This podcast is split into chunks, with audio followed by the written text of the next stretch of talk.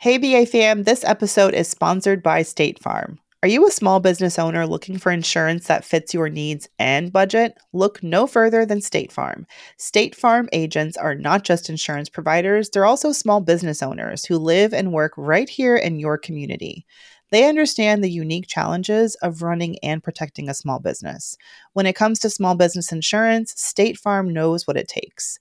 Create a plan that fits your needs and your budget. State Farm agents are ready to help you choose personalized policies that truly understand your business. Insure your small business with a fellow small business owner. Talk to a State Farm agent today and get started on personalized small business insurance that fits your needs. Like a good neighbor, State Farm is there. Talk to your local agent today.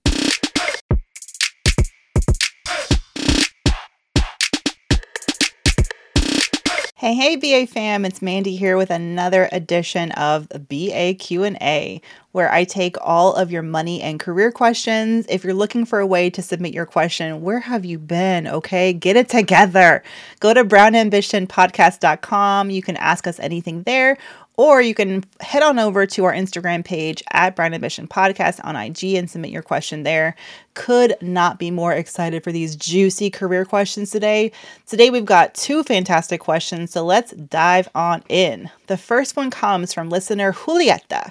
Julieta says, I have a full time job at an amazing company, but I really want to apply to a new position that I know I am perfect for and is more my speed. The only negative is that the new position is listed as a six month contract. My current position is not limited like this. What are your thoughts? Is it possible to negotiate a year or any other advice? All right, Julieta, thank you so much for your question. This is a juicy one. So she doesn't want to say where she doesn't want to say where she works, but let's just say it's a big old company and it's an exciting company and it's relatively new, okay? And I know a little something about this company because I've worked with companies like this before. So I also know that there's a lot of changes happening at this company. And I think it's important to always kind of stay plugged in, even if you work for a huge corporation or a small one. You know, are is there high turnover? Have there been layoffs recently? Because that can actually present opportunities for advancement that may not have otherwise been there. I actually may have a good sense of why they're looking for a six month contract role because I have seen this company has had, you know, cuts in certain departments recently. So I'm wondering if they are trying to test out and see if there's actually, you know, enough value to have someone full time.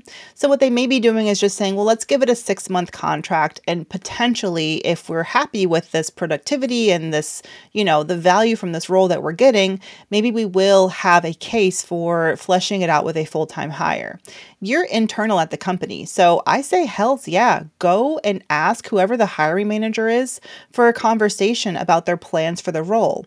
You know, ask them, for example, tell them what you do now in your full time role, tell them why you're interested in this new position, but you wouldn't be interested, obviously, in going from a full time employee to a six month contract role. What may happen, for example, is that they say, well, you know, maybe why don't you go ahead and apply and maybe we have a bit of a case for asking for a full time hire. That's a pretty unlikely scenario, even as, even as I'm saying it, because in my experience as a hiring manager, when you're approved for a certain budget for a role, a headcount, for example, you're kind of approved and then that's it, you know? So if they're saying, if they've already been told, we don't have, you're not going to get approved for a full uh, a full head count here, like a full employee hire, but we'll give you the budget for a contract worker that may be all they have to work with. So, what you could take from that conversation is one, you've got an opportunity at a pretty big company based on what I know about your firm. You've got an opportunity to start connecting with people on the team that is potentially hiring for a role that you want. So, it could be good from a, just a personal branding standpoint to let them know hey, I'm Julieta, I exist. I'm excited about this work that you guys are doing, and I want to be a part of it.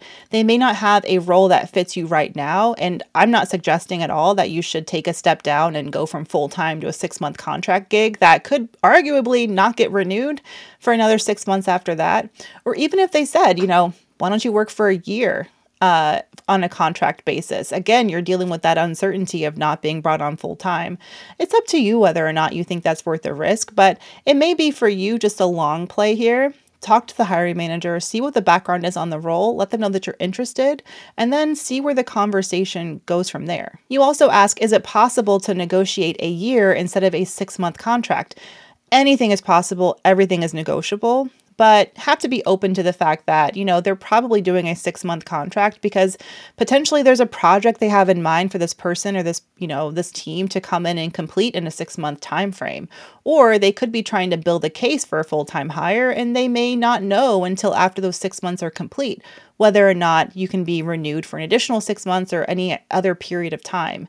That's going to be even something else for you to discuss with that hiring manager when, I'm not saying if, but when you get on the phone or on Zoom with them and find out more about the role. Okay?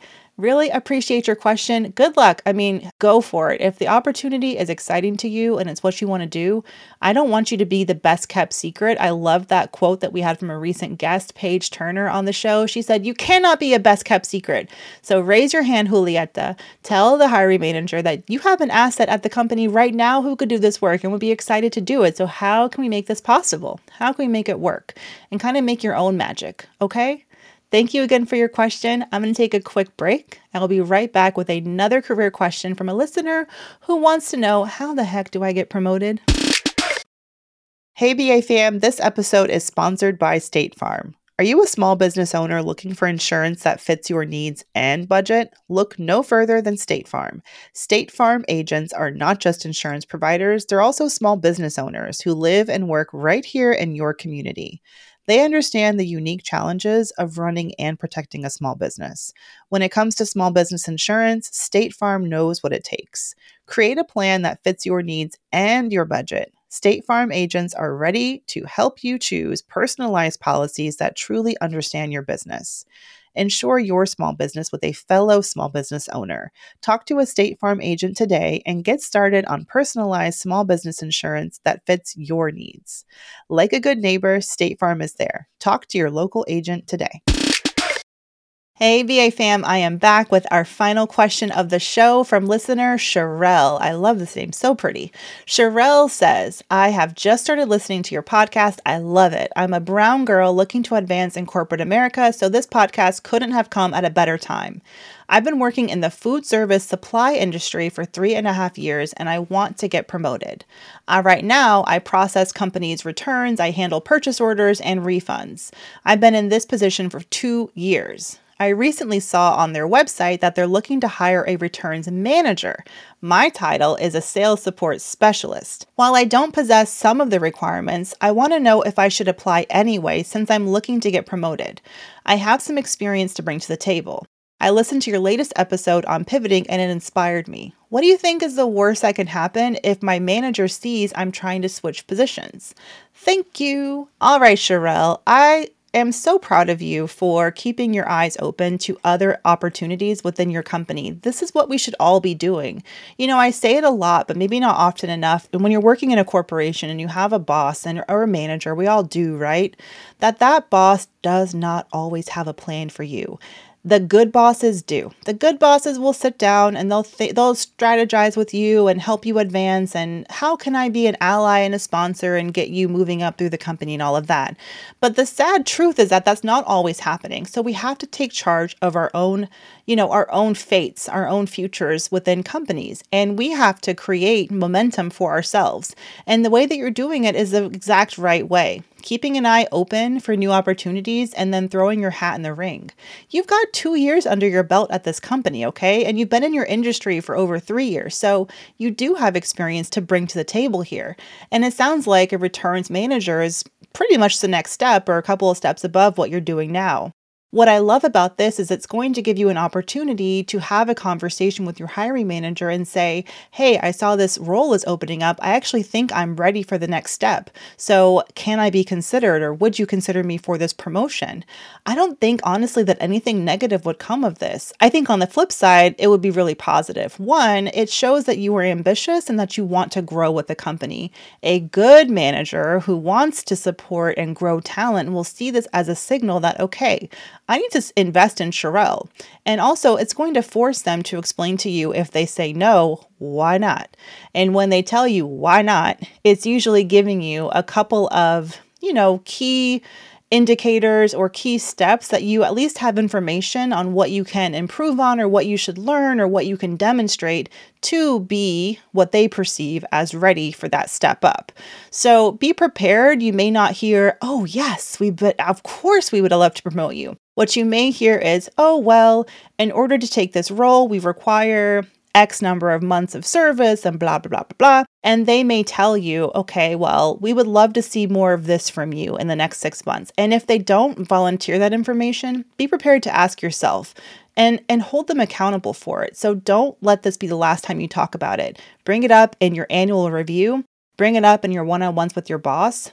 Advocate for yourself. Absolutely, you have been a sales associate, you know, processing returns and sounds pretty entry level at this company. So, of course, you're going to be looking for your next step up. Who wants to remain stagnant, you know? So, if the company values you, they're going to create a path for you. They're going to give you information on how to get to that next level. You may have to be a little bit, you know, pushy and a squeaky wheel, which I am more than okay with. I always have been. Be that squeaky wheel. But at the end of the day, you may have to create a little bit of your own good fortune in that way and advocate for yourself. That also will give you information that you're going to need to plan your next career move. So, if this company stonewalls you, if, for example, they say, oh, well, you know, we want you to have three years of service, and you're coming up on three right now, and you get to three, and you're like, hey, it's been three years. Where's my promotion? And then they come up with another reason why they can't give you a promotion. It could be, oh, we don't have the budget for a headcount, or oh, well, we just hired someone. There's always going to be reasons. That's going to tell you, and it's why I tell everyone always keep your eyes open to external opportunities. So maybe this position with your company right now isn't available for you for whatever reason, but it doesn't mean that you should stop yourself from applying for similar roles at competitors or at other companies in general. Even if you do not tick off every single box that they say they want in terms of skills or years of service on a job application, girl, just apply anyway. The worst they can do is say no, or maybe you don't get a call back, maybe you hear nothing. But too many of us, especially as women, wait until we fulfill every single item on that checklist on a job description before we actually put ourselves out there and apply for it. Now, you're to have to be your own hype woman in this case and tell yourself, hey, I have the experience. I may not have every single, you know, thing on this list that they're looking for, but I know myself, I've got great references, I've got a great track record. I can go into an interview and I can talk and show them that I know what I'm doing and I have potential. That's the best that you can do in terms of advancing your career. I can't think of a single career move that I made by quitting and moving on to a new opportunity that wasn't more challenging, that didn't have some element of some skill or some task or whatever that I hadn't tried yet. And that is what savvy hiring managers should know when you're looking to hire positions, sometimes it's not the person who has every single thing ticked off on that checklist who's the perfect fit.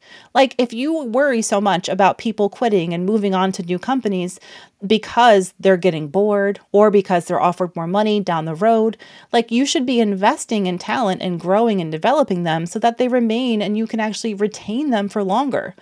For example, when I was a hiring manager and I was a director, I was a senior director, and I finally got approved for an assistant director. When I recruited my assistant director, it took me months to find the right person. They didn't know it, but I was determined to hire a woman of color, and I wanted to wait as long as I had to wait till I found the baddest ass woman of color I could find because I knew I wasn't going to be there forever, and it was a personal mission of mine to make sure when I left that I was going to leave things at least equal in that regard. I was a badass woman of color. I wanted a badass woman of color in my place. So I waited until I found her. Hey, Isbet. At my company, for example, when I was looking for an assistant director, I didn't want, I actually didn't want to find someone who was already an assistant director somewhere else. Because as an ambitious person myself, I knew they'd probably just be waiting for me to leave so they can take my job and they'd get bored and maybe they would get poached by a company who was going to give them the director title they were looking for. I went and found someone who actually didn't have every bit of experience that maybe on paper we said we were looking for. I wanted someone who was going to be excited, someone who's going to feel challenged someone who was going to wake up and say, Oh, this is challenging, but I've got Mandi on my side. I know I can do this. And that for me was really important. And it was a key strategy that I, you know, used all the time in my hiring. And I wish they told more hiring managers this in general that when you bring in talent who's not checking every single box, talent who you can grow and invest in and develop, you're going to retain people for longer and you're going to solve some of the issues that everyone is complaining about and moaning about now. Why is everybody quitting? No, there's such high turnover. You know, all these snowflakes, they just want to go for the highest paycheck. Well, have you actually looked at who you're hiring and are you developing them and are you finding people who have room to grow and feel challenged? Because we're not all looking for the highest paycheck. A lot of us just want to do meaningful work that excites us and challenges us and gives us something to like use our incredible brains to do. You know, we don't want to be bored and feel stagnant all the time. So, this is as much a message for you as it is for any hiring manager listen out listening to me right now. I'm just going to pretend like a lot of you guys are hiring managers. You know, the next time you're hiring someone, think about Sherelle. Think about who is a high potential member of my team right now who may not have every single skill set that I'm looking for, but is a great worker. They're diligent. You know, I've seen them overcome challenges. I like to work alongside them, and I know they can be trained and taught. What do you know? You may create the next incredible manager. And if we really want to lift women of color up in corporate America, we need more hiring managers looking to women of color on their team at the entry level positions and saying, how can we create a path for them to succeed here? And if you don't do that, and if they leave, if Sherelle leaves and you miss out on this fabulous talent who's ready for a management position, well, then it's your fault at the end of the day. You know what I mean? So whether you're a hiring manager or you're Sherelle right now, I hope that y'all hear what I'm saying. We have got to create opportunities for people to advance. And we have to think of hiring managers as the conduit for that advancement and train them and how to identify that high potential talent on their team or outside of their team bring people in, being able to invest in them and help them grow, and tell me if that does not create a team where your engagement levels are high, people want to be working, people like their manager. I mean, it worked for me, okay? And I was pretty good at it. So use this for whatever you want to use it for. Sherelle, best of luck hells yes, go for it. And if it doesn't work out at this company, don't let that stop you from applying externally until you find the next step for yourself and keep advancing. That's what it's all about, right? All right, y'all, this has been a really fun episode. Thank you so much for your questions. Again, you can go to brownambitionpodcast.com and submit your question there or slide into our DMs. We are at Brown Ambition Podcast on IG. Until next week, I am Mandi Woodruff Santos, aka Mandi Money. I will see y'all next week. Hey, BA fam, we could not do this show without your support or the support of our team behind the scenes. The Brown Ambition podcast is produced by Cumulus Podcast Network. It's edited by the wonderful Imani Crosby and produced by Tanya Bustos. Dennis Stemplinsky is our in house tech guru, and I am Mandi Woodruff Santos, your co host, and I will see y'all next week. The Bigger Pockets portfolio of podcasts are worthy of your investment. We're having a real conversation as real real estate investors. New episodes available every day. It's important to buy where it makes money and not necessarily where you want to travel to. Bigger Pockets, On the Market, Rookie Real Estate, or Money Podcast. The purpose of flipping is to create more cash so then you can reinvest into other types of properties. The Bigger Pockets Podcast on YouTube or wherever you listen.